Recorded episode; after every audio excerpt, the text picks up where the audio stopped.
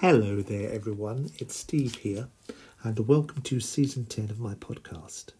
Thank you all for listening, subscribing, and downloading. It's very kind of you.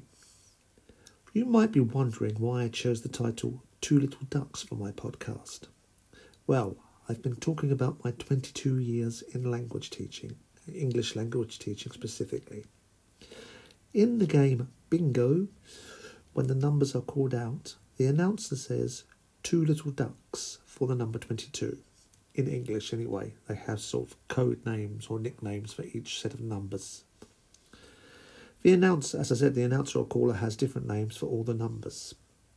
For the number 88, they used to use the rather rude term of two fat ladies. However, I have heard from some of my students that in their language the term for 88 is two snowmen, which I think sounds much nicer, much kinder. Last time, I spoke of my introduction to teaching English to young learners.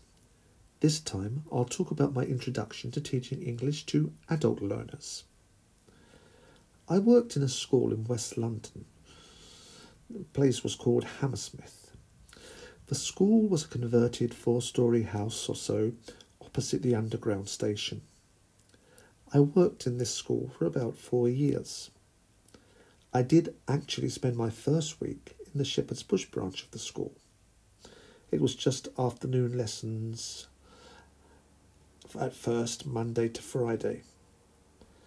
However, the, Hammer, the Hammersmith School needed cover for the afternoons and evenings for the next week, and they asked me to go there.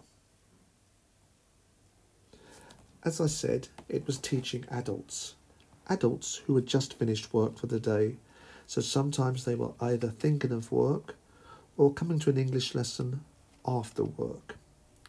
So sometimes they were a little so distracted or tired and in some cases they were a little drunk when they entered my lessons. Having attended evening lessons in law, language learning, and education, I did sympathise with their tiredness sometimes. Although I think turning up drunk was probably a little bit disrespectful to the fellow students and to the teacher. This was all in 2001 before the EU expansion. So part of a non-British person's conditions for staying in the UK was that they had to participate or attend a course of English lessons. So not everyone was an enthusiastic student, although mainly most of them were. Some adults behave like children.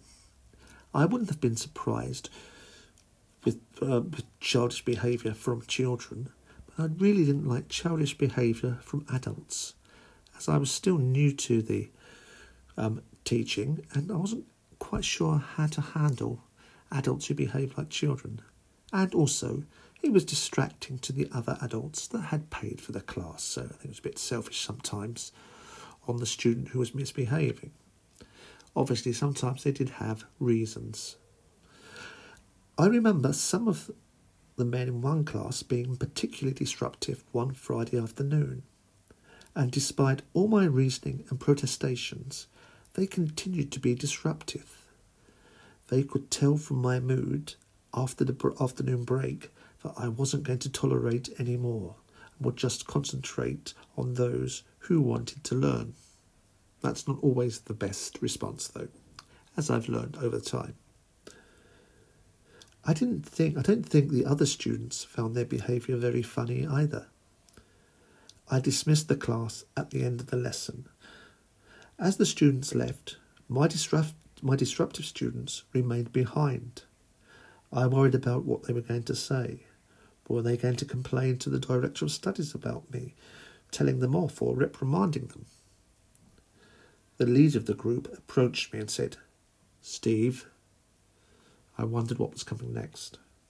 Steve, he said, we are very sorry. We shouldn't have behaved that way in the class.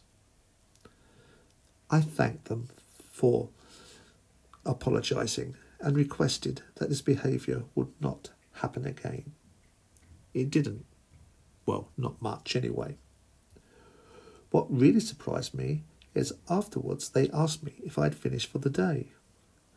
I replied yes, that I had. I just had to take my register to the reception. In that case, they asked, Will you please come to the pub with us? We want to buy you a beer. It was Friday evening. After a long week at school with a tough class, I accepted their peace offering of a beer. I think they knew how to get round me. One of the group was an artist.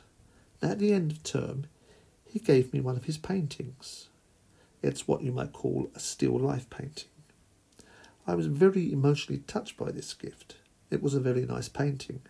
I had it framed. I still have the painting over 20 years later. I left this school in 2005.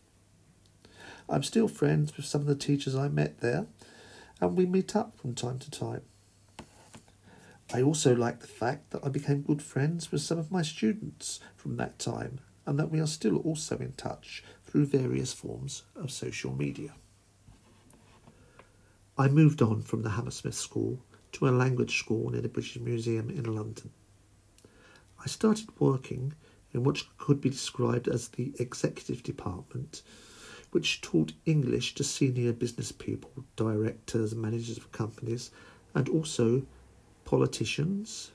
We also specialised in what we call ESP, English for Specific Purposes, where we might give a one to one English lesson to a scientist giving a presentation, or an actor or playwright rehearsing for an upcoming performance. I met quite a few people who were famous in their countries, and it was very interesting to meet all of them and to listen and, and to hear their experience.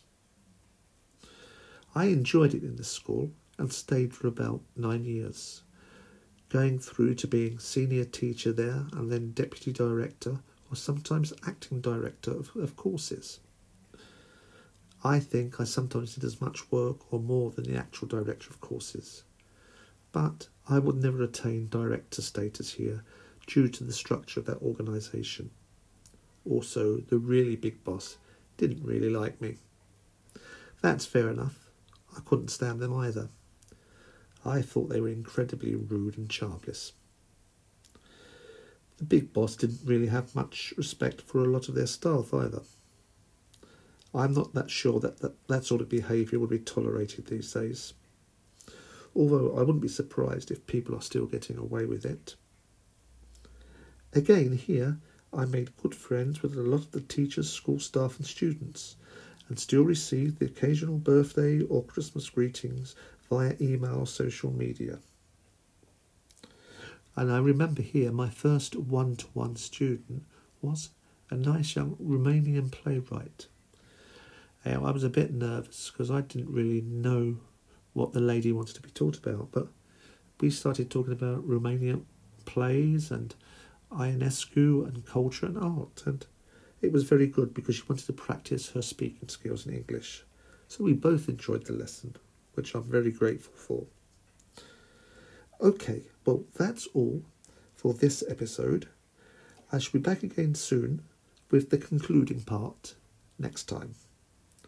Until then, thank you very much for listening, downloading, and subscribing. If you know anyone who might be interested in listening, please tell them about this podcast. I'd be very grateful. Until next time, take care and stay safe and well. Bye bye.